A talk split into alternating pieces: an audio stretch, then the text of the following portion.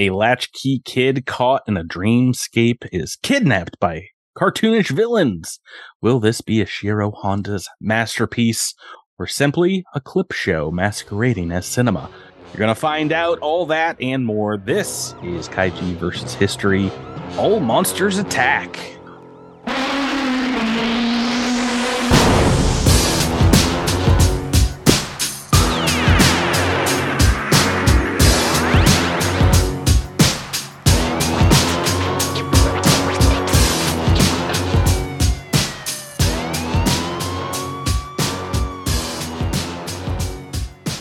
Welcome back to Kaiju versus History. This is your kindly toy designing neighbor, Miles here. And joining me is a precocious scamp who roots around in trash, Patrick. Oh, I found Patrick- these head- headphones in the trash. How are you doing this week? Uh, doing pretty well. Doing pretty well. It has been forever since I've tried to watch any of this movie. I'm trying to remember the last time Uh, I, I think I watched I- this. I watched an American dub only, I think. Oh, I've only uh, prior had seen the had seen the dub. I, I want to say I saw it on the Sci-Fi Channel. I possibly rented it Mm. because this was never an MST3K episode, was it? Nope. Nope. They had okay. versus Megalon and Ebirah, I think were the two. Yeah, I think those were the two. But I, I I do have strong memories of this movie. Mhm. Uh, this is a this is a weird one. This is one that often gets the the notoriety for being the agreed upon worst of the Godzilla franchise, and this movie has been much maligned through at least most of my life. I assume for a lot of the movie's lifetime, and as as it, as it happens with franchise movies that get much maligned, this is a movie that has, albeit slowly, been reappraised in more recent years as I think something that has been unfairly criticized as hmm. as I think I think I think not necessarily that some people think that there's not criticism to be had, but they they think that the quote unquote worst designation is perhaps a little too strong. And I'm not Well- gonna lie, I I I think I fall in that camp. we were talking, of course, about 1969's Toho classic All Monsters Attack, directed by Ishiro Honda this week. I, I think I'm going to take the opposite view as well. I think this is easily, so far, the worst Godzilla film. That being said, it's definitely not the worst kaiju in any way, shape, or form. cer- certainly not. not the worst kaiju film, but it is that I mean, it's just compared, I think not unfairly to a lot of other Godzilla films and as such fall flat compared to them. But, you know, we're judging this, I think, on a kind of a different scale because this is a huge step down from the budget, the team that came together a year prior and made Destroy All Monsters. This is completely different scenario and maybe we should be judging it that way. And yeah, I mean, Oh. what's what's wild is you know the prior movie did well, oh yeah, Destroy All Monsters did extremely well. Um, and th- this seems to be the case. No matter how successful a kaiju film is, that budget somehow gets smaller, which is like the exact opposite of the way the movies work now. we'll we'll talk about the the history of like how this came to be because a, a lot of the scuttlebutt when we talked about Destroy Monsters was that was the planned finale that was set in the future. It's all the monsters. It's a big bash. And that was going to be kind of the end of it. Or maybe they do something along the lines of what we'll start the 70s with for Toho, Space Amoeba, a completely different story of, of giant monsters. But yeah, I, I, um, I mean, obviously, this is the beginning days of franchises. You know, you have your Universal monsters, and you have your James Mhm. Bond, and you have your Godzilla films. So uh, perhaps that that cynicism didn't quite exist yet, but now, now it's like, uh, as as we're recording, I just watched what's purportedly the third final Halloween movie. so, uh, you know, the we all know. I, I think at this point, fans all know if there's money to be made, there are movies to be made, and there there will likely, as as long as large companies control these these IPs, there will never be a final. There there might be Mhm. a goodbye for now, as we will see in the future, and as we're kind of existing right now with Toho. but yeah, when, when I, whenever I hear, oh, this is the last one, time will tell on that one. not not quite if there's money to be made. Well, I think they were thinking that the money was drying up. And that's why they kind of slashed the the budget, for budget. this and had well, you know, the plan was to slash the budget. They they didn't go into this expecting a bigger budget film. It was planned around using footage from other movies. So they already had that in mind. That was how it was pitched. And that was the script that was drafted from Shinichi Sekizawa. Ishiro Honda, the director here, looking back in his reflective years after he had to kind of semi-retired before Akira Kurosawa called him back up to be a second unit director for hi- some of his films in the 80s. Uh, he said this was his favorite movie to, to work on. This was his It- fa- favorite Godzilla film for sure. It does not surprise me at all. I feel like Honda had not been able to always make the movies he wanted to make, and he wanted to, I think, always make the when he when he was doing these monster movies have some sort of real human element involved. And I Mhm. think the metaphorical aspect of it, and the fact that you know, as we've seen in the '60s, the audiences that are being catered to are are skewing younger and younger. And so when you're making a movie geared towards children as the Gamera films were, and he's wanting to make a, a movie for children, I, I can see why he would think this movie is such, such a creative success. Hmm. But before we talk about that, Patrick, I do need you to tell us what is in a title for All Monsters Attack. Yeah, it's so funny because that's what the movie is referred to now. It was here in the United States, it was sold, I think, in 1970 and potentially 71 to US distributors as a couple of different names. Uh, one was Godzilla's Revenge, which that, that doesn't really make any sense for, for what this movie You know is. what? I am pretty sure I had a VHS copy of that. I mean, it's a good title. It doesn't really make sense for this film. Uh, the the other one, the alternate American title that it was sold as was Minya, son of Godzilla, and that makes a good deal more sense if you're trying to target this to kids. Have the kid and Minya on the cover. Yeah, and that's I think I don't know what it is about.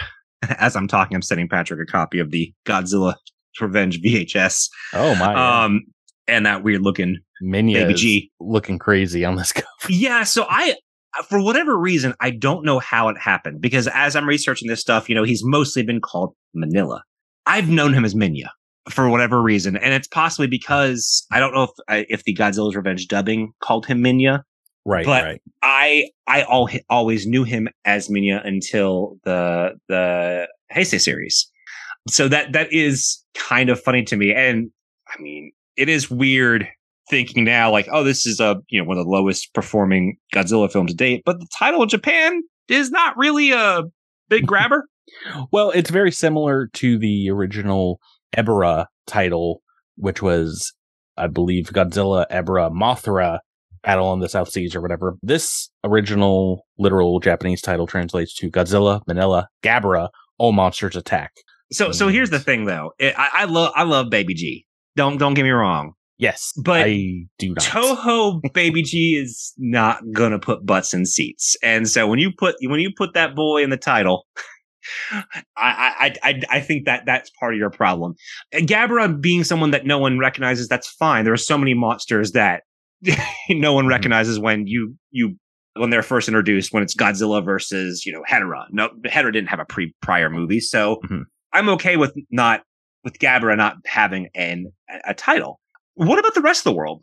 Well, we've got uh, a couple that reference where this takes place in the Island of the Monsters in Spain and Argentina. 'cause Those are the one of the Spanish titles, and Monsterland in Brazil, which is really cool. But this like is indeed on Monster Island, taking place and is although technically, I guess.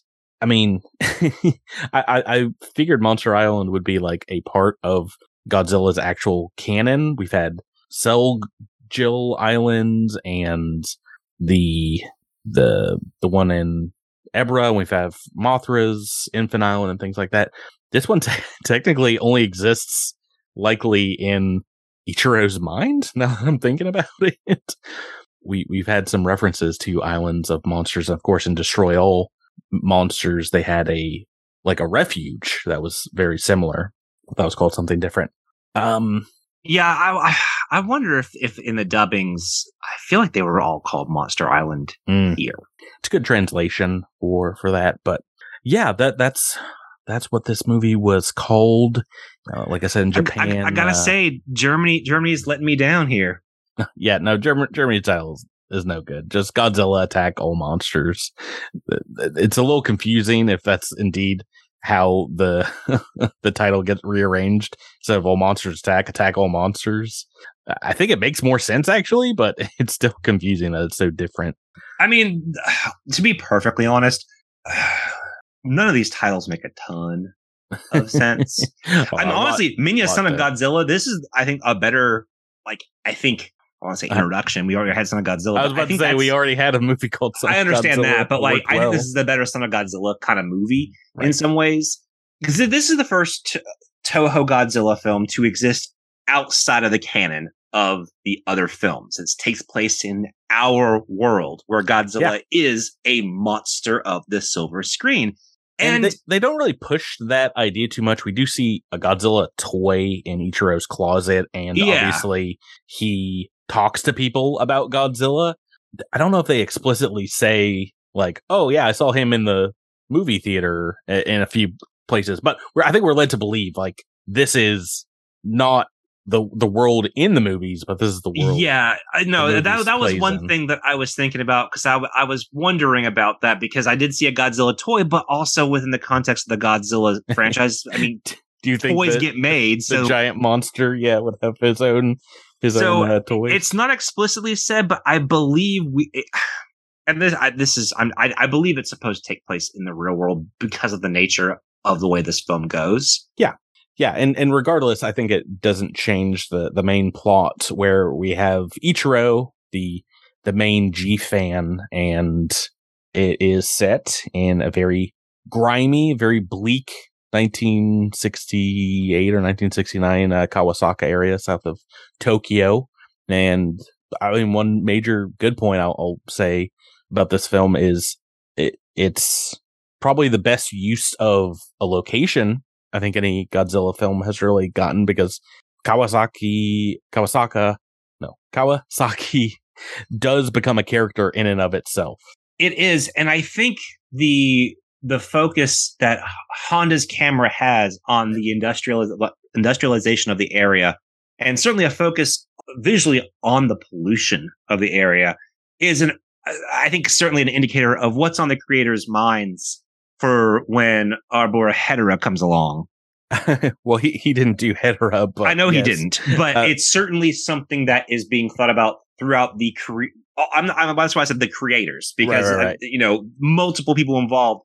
I think this is something that that the people behind the scenes of the creatively of the Godzilla Mhm. franchise are thinking about, and so it's no surprise to me that the That's where we're going next, next. film Yeah. the next film is specifically about pollution so i think it's it's certainly no accident and yeah. i i really like the way that honda makes the area in which ichiro lives a character in and of itself because i think it's the most involved we've actually been in the the state of japan as it were i think in a while Yeah. And characters kind of day to day life. We get a lot of that in the the build up early in the film of like I said, he's a latchkey kid. he's got that yellow cap We yeah, yeah, the the cap that we talked about, they they Mhm. handed out for for safety. He is pretty iconic, I think 1960s Japanese child and we get to see a good deal of his home life and have the the the wonderful Kenji Sahara in a very small role as his father, who's he does not have a scene really with his son in the same room. He's like on a train. yeah He's, he's a train uh, engineer. I was so stoked by- to see him, and I was so bummed when he was just like not really involved in this movie. I mean, technically, he's got like three scenes. He has where he, he you know, says he's going to be late to to his son. He has a, a small lunch scene where he's talking about how he worries about his son, and then the scene at the very end so not really a lot. I would have loved to have gotten more. Same thing with his his mom. He has one scene with her at the end, a phone call, and that's about it. There's not not a lot else that the the parents get in this film. It is definitely all on the shoulders of a young Tomonori Yazaki who plays Ichiro. And uh, it's it's one of the reasons I was surprised Jiro Honda enjoyed this film, making this film as much as he did.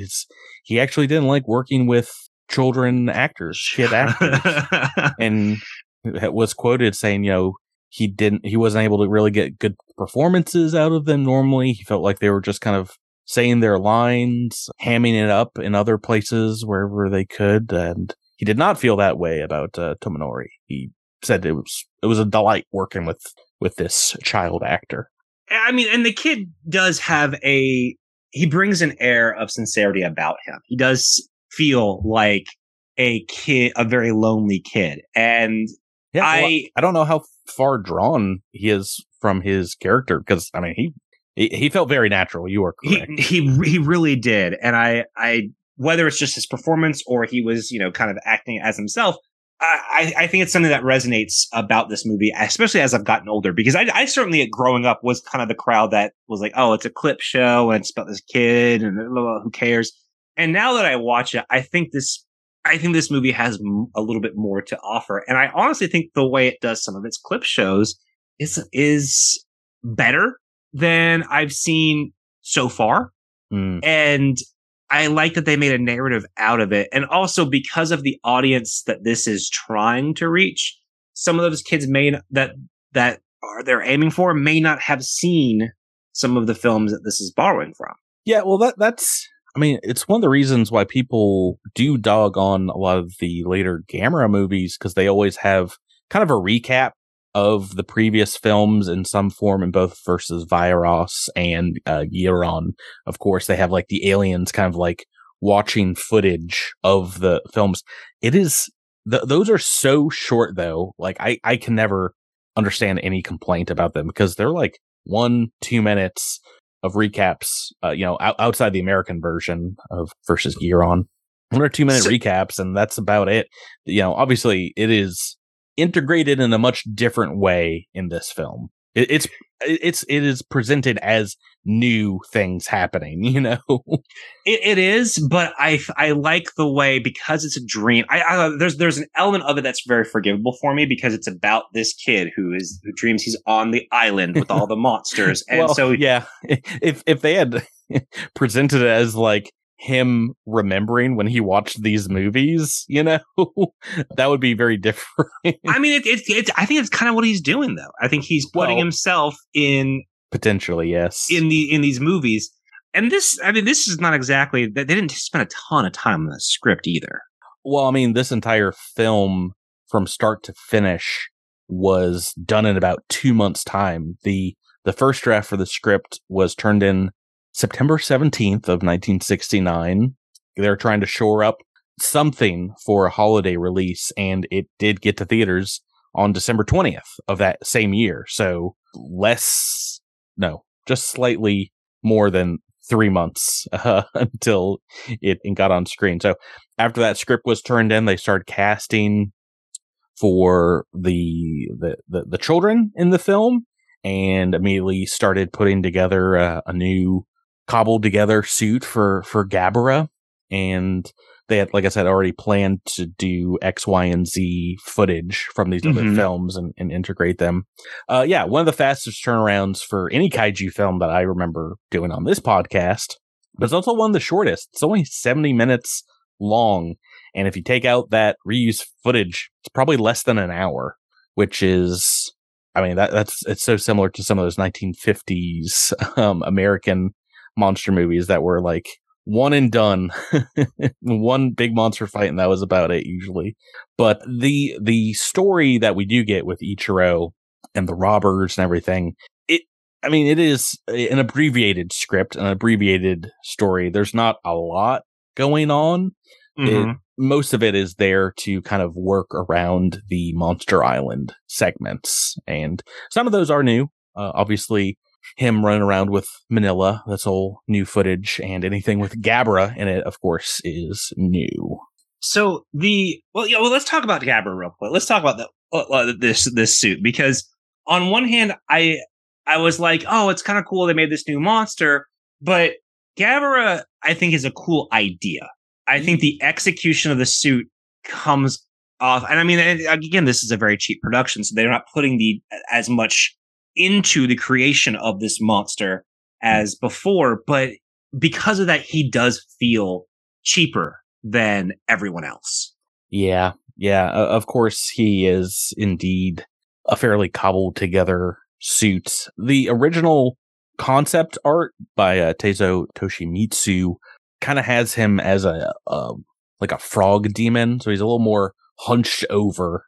Oh, be cool. Yeah, as opposed to the full upright Godzilla suit, if that makes sense. Yeah, I mean, My- and that's the thing is like there, I, there are elements about him that stand out that are, are interesting in style, but in execution of that style, it, it I mean, because they, yeah, they're repurposing some suits and it, everything just kind of feels, especially compared to the title characters, everything just kind of feels uh, like we're just, we just threw some stuff together we had in the back. This, this feels like exactly what it would go on to do after this.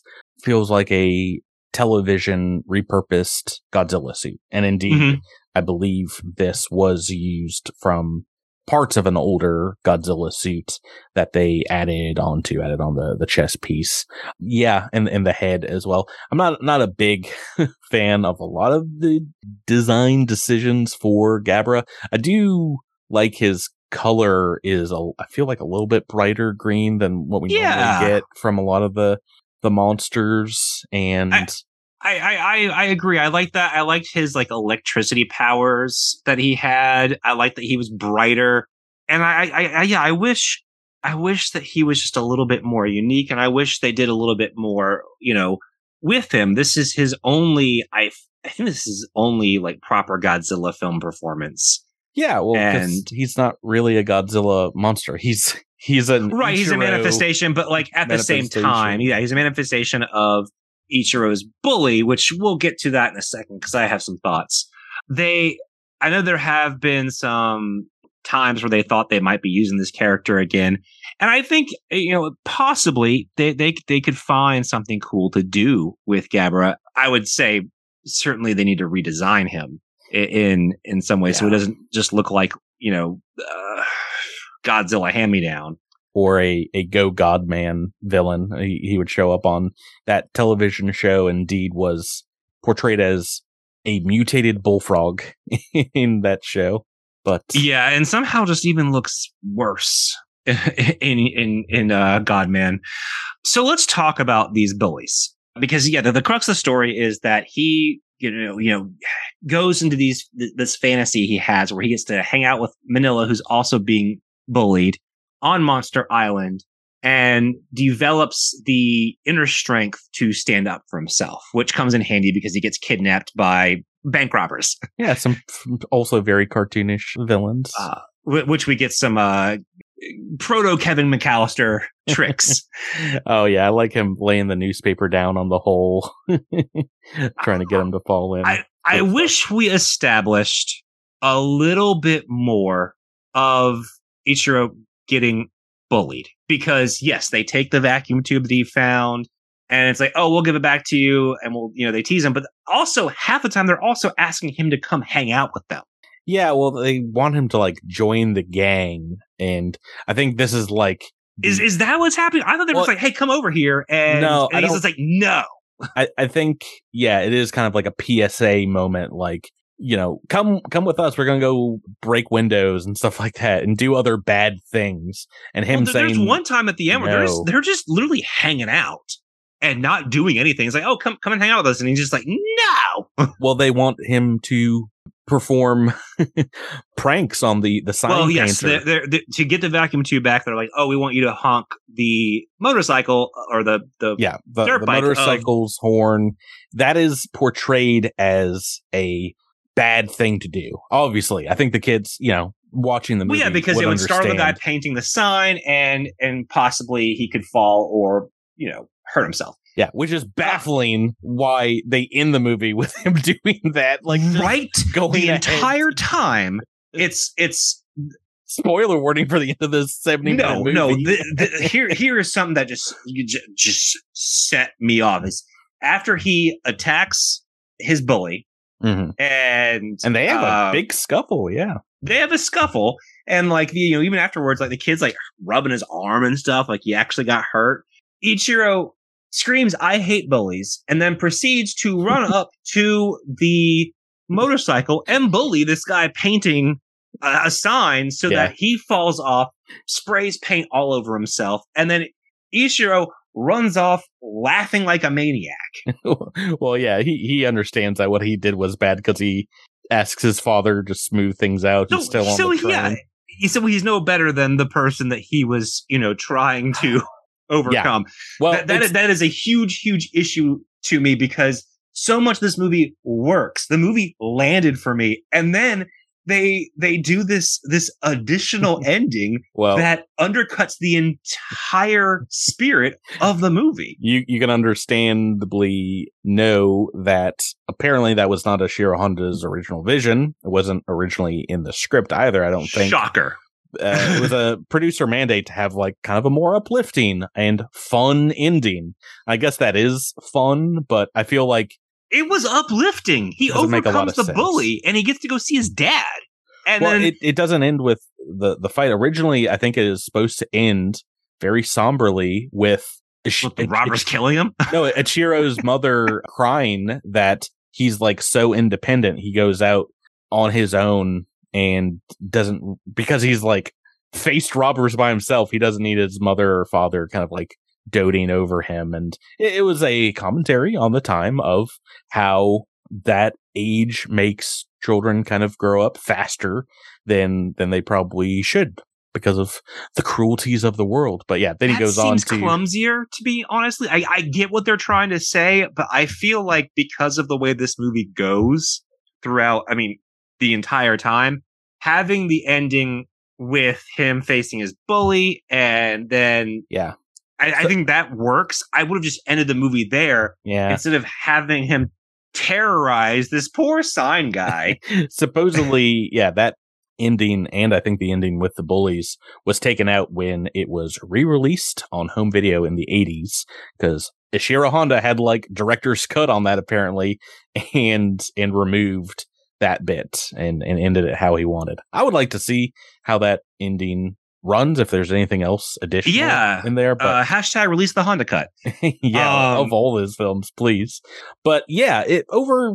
I, I would say the course of the plot, I, I, I like just about everything outside of a lot of the kaiju action. I love everything Shiro Honda does with this child actor, does with the very simplistic story Mhm. of these these robbers and the resolution of you know he kind of got the ideas and the courage by believing in make believe and you know, Abs- kind of absolutely. I, I wish the robbers had been written better because the robbers are they're not just goofy. That's the problem. Mhm. Is they're incompetent. You know, and Yeah. they're they're overtly cartoonish in a way that I think is insulting to its audience.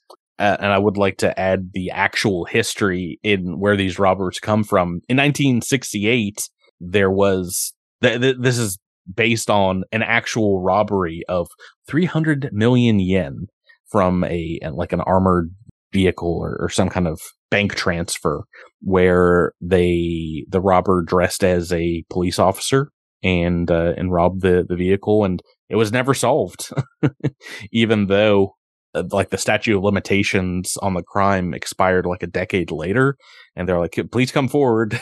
Like we, we can't can't arrest you anymore. We just want to know i guess. But um yeah this this ends very differently. Instead of never being solved a eight year old boy six year old boy somewhere in there foils these robbers with his his godzilla like powers. Yeah, I um despite my I mean, I know I've I've I've been kind of defending this movie prior to talking about it. This movie does have problems. Like, this movie deserves criticism. Mm. I just think this movie is also unfairly maligned because despite the fact that it has things that that do not work or do not work as well as it should, I think the the crux of the story, and this is not a long film. This is an hour and nine minutes. This is a very very short stay of of time. I think that the use of the clip shows and Ishiro's journey and self discovery of learning how to stand up for himself is really well done. I, I, I think that this is the, certainly the story. That aspect is what Honda certainly wanted to tell. And I think this is a good way to do it. I mean, because for me, even if everything was original, I think people would still have a problem with this, with this conceit of this imaginary Godzilla story. Yeah. Yeah. I, I, I will say all the bits that if, if you ask someone who, who does really like this movie, what, you know, worked well for you? Why is this like one of your favorite Godzilla films? A lot of the reasons are things that have already been explored and done, I think, very better in a Gamera film. You know, maybe not as heavy handed with some of the social commentary, but like the the use of the the child actor and kind of like their view of this giant monster as actually a hero has been done like three times in a uh, sure in a film by this point. I, I do want to stress the importance of the the intended audience for this particular film, mm-hmm. who you know may like Gamera but may not have seen. You know, the the access to movies now is drastically different than what it was in 1969. So a six, seven, eight year old may have seen advertising for a monster movie. They may have been taken to a, a monster movie that they maybe don't quite as remember. But they're they don't have. I mean, they, are certainly not sitting with the knowledge of oh, you know, all these movies came out and I've seen them all. I have them all on VHS. Like that. That doesn't quite exist yet. Yeah. And so it's important to note that like unless you see these movies in the theater, you don't see them at all.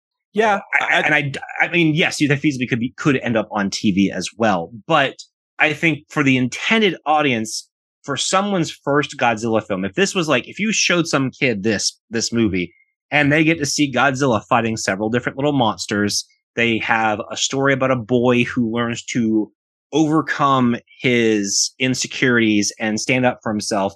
I think these aspects make for an interesting movie for somebody's like for a kid's first Godzilla film. Well, yeah, that's that's what Toho did with this film and with the other Godzilla films.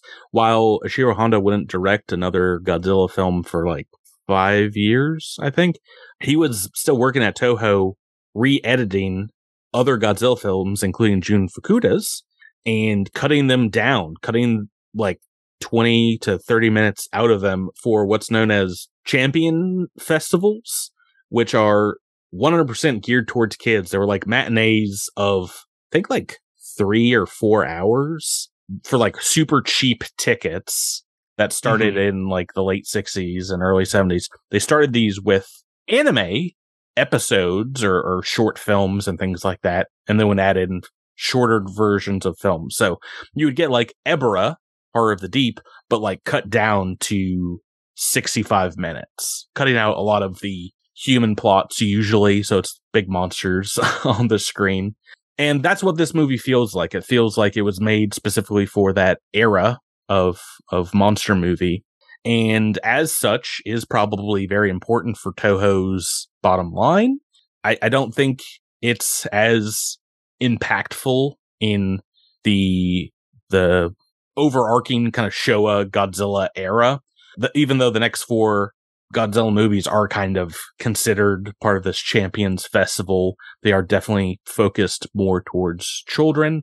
But like I said, I, I feel like Gamera has already done this uh, a few times, and that's that's what this is responding to. Obviously, I think how much children audiences were were getting out to those those Gamera movies, and yeah, uh, we reported on this earlier. You know, Ishiro Honda was such a huge fan of I think it was versus Viras, when that movie came out, he sent a like a congratulations card to Noriaki Yuasa, and I, I think you see that influence uh, here in this film a great deal. a lot to say about All Monsters Attack. Apparently, like a like we mentioned, it's it's either high up on people's list or very low. There's not a lot of. it's very Yeah, and it's- polarizing. There's it's- not a lot of the- in between. like and with ranking godzilla films for me like it, it'll be interesting if the day comes where we get to where we where we choose to do that because this could feasibly end up towards the bottom of my list because of the other favorites that i have but i just don't like the designation oh this is the worst godzilla film because there are several godzilla films that like if i'm given a choice of what to throw on the background i'd probably pick this I, I would certainly pick it over Raids Again. I would probably pick it over King Kong Versus and possibly Son of Godzilla. Like that, that there are some movies I would just rather throw this on because it's No simple. way. I enjoyed. I mean, Godzilla Again, the so movies I'm talking about like are also not super high on my list.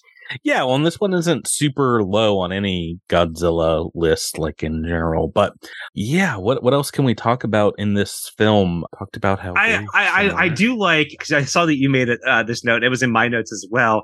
Uh, the kid is naming all the monsters and then just points out giant condor.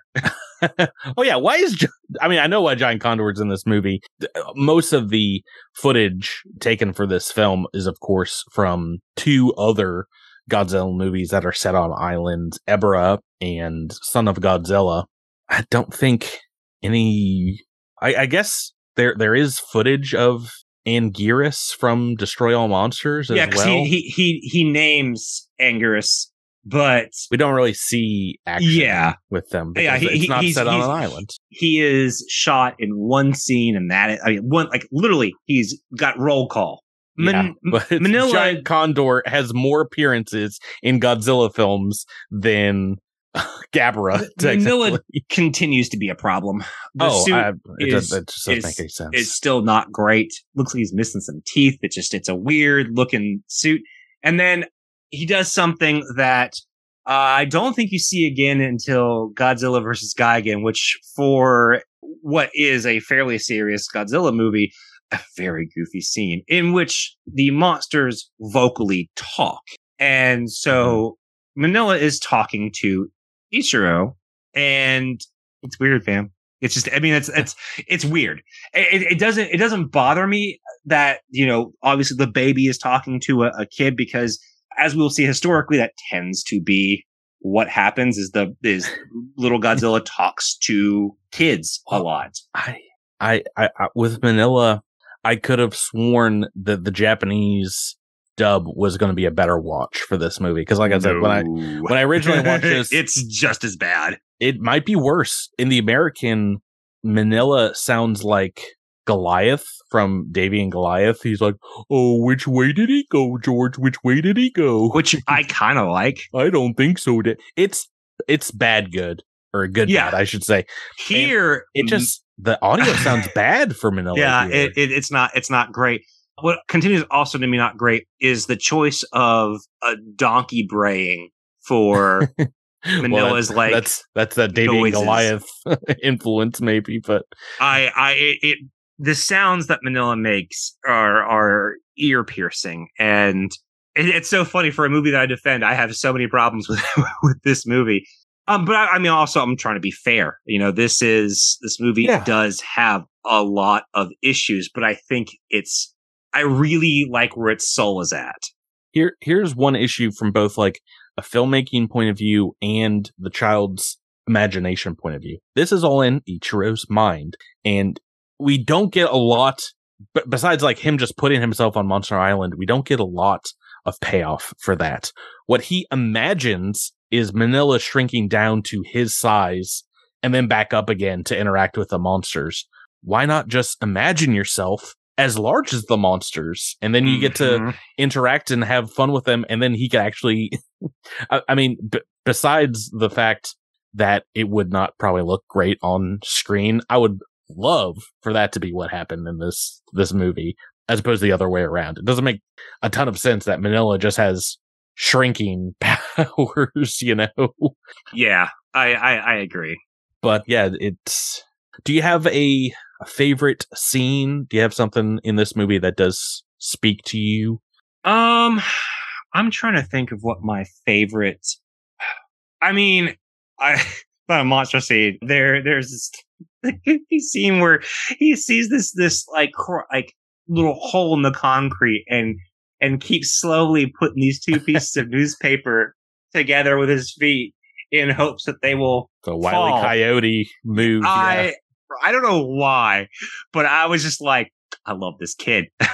yeah, no, um, Ichiro um, is great. Is the, the only thing keeping this movie, I think, from really kind of stinking. is I, yeah, acting, I mean, his it, writing is pretty great. It certainly hinges on his performance and him as a character. Uh, one thing that did, I, I that's not a favorite scene, but it just struck me as odd is like you're taking a nap in your apartment and you don't lock the door because people just yeah they just waltz in. And this isn't just the robbers that when the when the cops are coming in just to, to let them know that, that you know about the robbery or whatever, they they just walk on in. No no knock, nothing. Just walk in.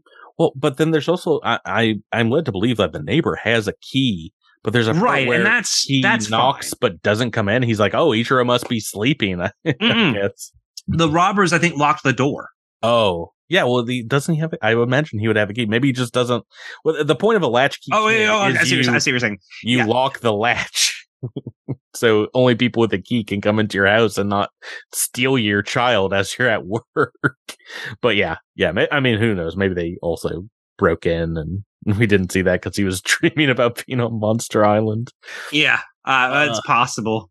Um, Ishiro Honda was like the only director on this film. Usually there's a unit B that does the kaiju action. For the last few films, Tsuburaya uh, would have had like one of his men directing that scene. He he had stepped away to television for the most part. But yeah, they, they had very little hand in making this movie. So it was mostly Ishiro Honda getting those shots right. But I want to point out Mototaka Tomioka was his DP, his director of photography, and he worked under both of the Jun Fukuda films that they this movie borrowed a lot of footage from. Still, there was there were some shots that I really enjoyed in this film that led to the dreamlike quality of it. There's a, a bit where Ichiro is like running away in slow motion, and then we get like Gabara keyed in behind him, laughing mm-hmm. like that's a great sequence the the weird him flying to Monster Island. I don't know why he has to imagine himself flying to this location, but there's a cool bit where he's on a plane with like you know a hundred people, and then they all kind of just disappear. Some interesting ideas. Seems still very rushed as it was. They made this in three months, Miles. Yeah, and I mean there there, there is that, but let's let's let's talk about our scores. Yeah. So for enjoyment, this is pretty low for me. I, this is not one I would put on. Maybe if I was trying to get a child into Godzilla films, this would be a fun one to do. The the story is one I think Godzilla fans should watch and shouldn't pass over because, you know, of the stigma that the the film has. And uh, the way I would describe it is is a lot of people's favorite. It's one of their favorites films. Not one I love personally, but I understand the love because I love Gamera movies so much, you know? But yeah, I appreciate the film. I understood it, but it, it even seemed a little long it being one of the shortest Godzilla movies. So for me, uh, sadly, my personal score is only a five out of 10. Mm-hmm. And that I think is less than even Godzilla Raids Again, which I appreciated on a different level. What about you?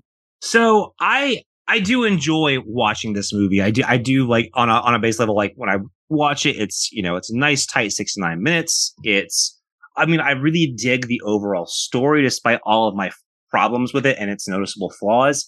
And I mean, yeah, I, I'm, I'm, I'm, I'm with it on its weird swing. So mm. for me, I, for personal enjoyment, I give this one a seven out of 10. I, okay. I really do like think it's not a bad little movie despite it being yeah kind of a glorified clip show i i think it's it's certainly worth checking out especially for like you know if it's a kid's first godzilla film i think this is this and the and probably destroy all monsters are both great examples of giving like everything that you could possibly want even though i was a little cooler on destroy all monsters. I i think that for for, for an introductory especially into the Showa era for for uh, easing someone in this, especially a kid. This is this is a great great starter. So that on our scale, a seven is a very good for personal enjoyment, and for a five, it's uh, mildly interesting. I think is or no mixed feelings is is what we have that listed as, and I I think that that's pretty accurate from from what we've gotten here. For technical, what what did you think of the, the that bit of? This? I was harsher on this one, and I I mean I was I'm probably the harshest I've been for technical on a Godzilla film possibly. Mm-hmm. Because, you know, obviously you, I'm not docking points for it being a clip show, but because of the original stuff having the the suit quality that they do, because of the script having the issues that it, it has, and despite the fact that that you know the acting is generally pretty great from from the humans all around, uh, I'm a little harsh on this one, and I gave it I gave it a six. I mean, it's mm. it has a lot of issues technically. Even even though I think the parts of the whole make something that's that's decent, it still is a weird Frankenstein's monster of a film that has some part like the original the stitches that are holding this this together from the the monster perspective, which is the spectacle perspective, being on the weaker side is a little bit more unforgivable than using clips and a dream sequence to me. Yeah, I, I agree with you there. I, I, was a little harsher. I gave it a five out of 10 for the technical. And a lot of it is, is, you know, because it's like the first time Ishiro Honda is doing it by himself. It's so funny. You can see like these massive, I think, dips in quality between the human story and the, the island kind of uh, elements of the the film. Yeah, there's some good flourishes. There's some interesting things in the script, some interesting ideas. I just don't think anybody involved with this movie had enough time to flesh them out. It, I, I don't really think it's a clip show. They are integrated in a way. Mm-hmm. I mean, there's there's some problems in like some parts of it the the clips that they use go on a bit too long. They just have like string of Godzilla conflict one after the other, which I I kind of wish there was a like a story within his mind that would have been able to to put them together. But yeah, I I uh I can't really rank this film any higher technically. Um, I, I hope you remember this in 10 years time when Gamera basically does the same thing with a, a, a, film that is a glorified clip show, but we'll see how that film yeah we'll to, uh, we'll to certainly see how it, it goes I, I know i know i know what you refer to yes the the last kind of Showa era Gamera film. For the evocative nature is where this stands as a piece of kaiju art, how it resonates and kind of where it fits into the greater annals of, of kaiju history. This does work as a little bit of a time capsule for kaiju fandom, which I really appreciate because this shows a the core audience for a Godzilla movie and actually shows them in our real world setting. So yeah, we get to see what it's like to indeed be a G fan in the 1960s. And as I said, I would rank this higher if this had been the vanguard of kind of these kind of children movies, these children kaiju films, but we've already gotten that from from Gamera. I'm I'm giving this my highest rating of these three though, and giving it a six out of ten because I do think this, and it's the reason why people enjoy this film so much, is what is this on our scale? Eye opening. This is an eye opening film for doing something different from all the rest yes. of the, the kaiju films of the age. So yeah, I'm I'm a fan of Wild Swings. I think this movie, as a piece of pop, kaiju pop culture, for better for worse, has a has a reputation. It has a, a cultural legacy. It's certainly one that people know. And I mean, it's one that has been, is currently being reevaluated more and more often. I think this one stays in conversation more than some other Godzilla films.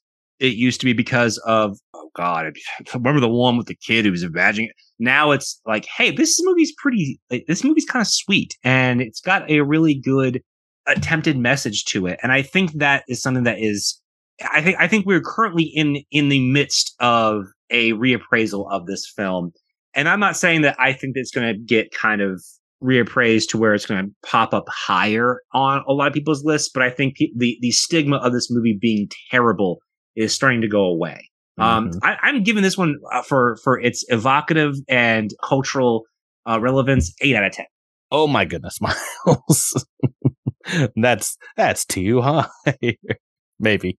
That no, that uh, that brings that brings you to a flat 7 Mm-hmm. me to a 5.3 and that makes our podcast average a 6 out of 10 and that I I can't imagine Ishiro Honda film getting much lower than that, but it's Yeah. still a good movie by Yeah. by our estimation. I, I think a six out of ten is a, is a is honestly a perfect. Like mine was a seven, which I think I was I was really skewing a little bit higher just because of how much uh, vitriol this movie got as I was growing up, Mhm. and you know rewatching it now all these years later, thinking oh, this is not this movie's not bad. Um, it is certainly a good movie. I think a six out of ten is is a honestly the the correct score for it. Yeah, and you know, if you go find this movie online, it is the lowest rated Godzilla film on like IMDb. I think it's tied for lowest on Letterboxd. On a lot of sites, very low ranked on you know all the Godzilla movie ranks and that kind of thing. I probably can imagine there being a a worse Godzilla movie. I think a lot of people do put Godzilla Raids again in that category, though maybe for different reasons we don't get a lot of legacy for this film because of that. This, if this is an experiment, they, I think, declare this kind of a failed experiment. We don't get a, another experimental movie outside of the kind of Toho Godzilla canon. That is Yeah. to say, no more Gab- Gabara, unfortunately. Although Salunga in, in Godzilla Singular Point has a lot of Gabara features to him. But yeah, still, like you said, a s- evolving legacy for for this film. So yeah, maybe we'll come back here in a few years and people's opinion will have changed again.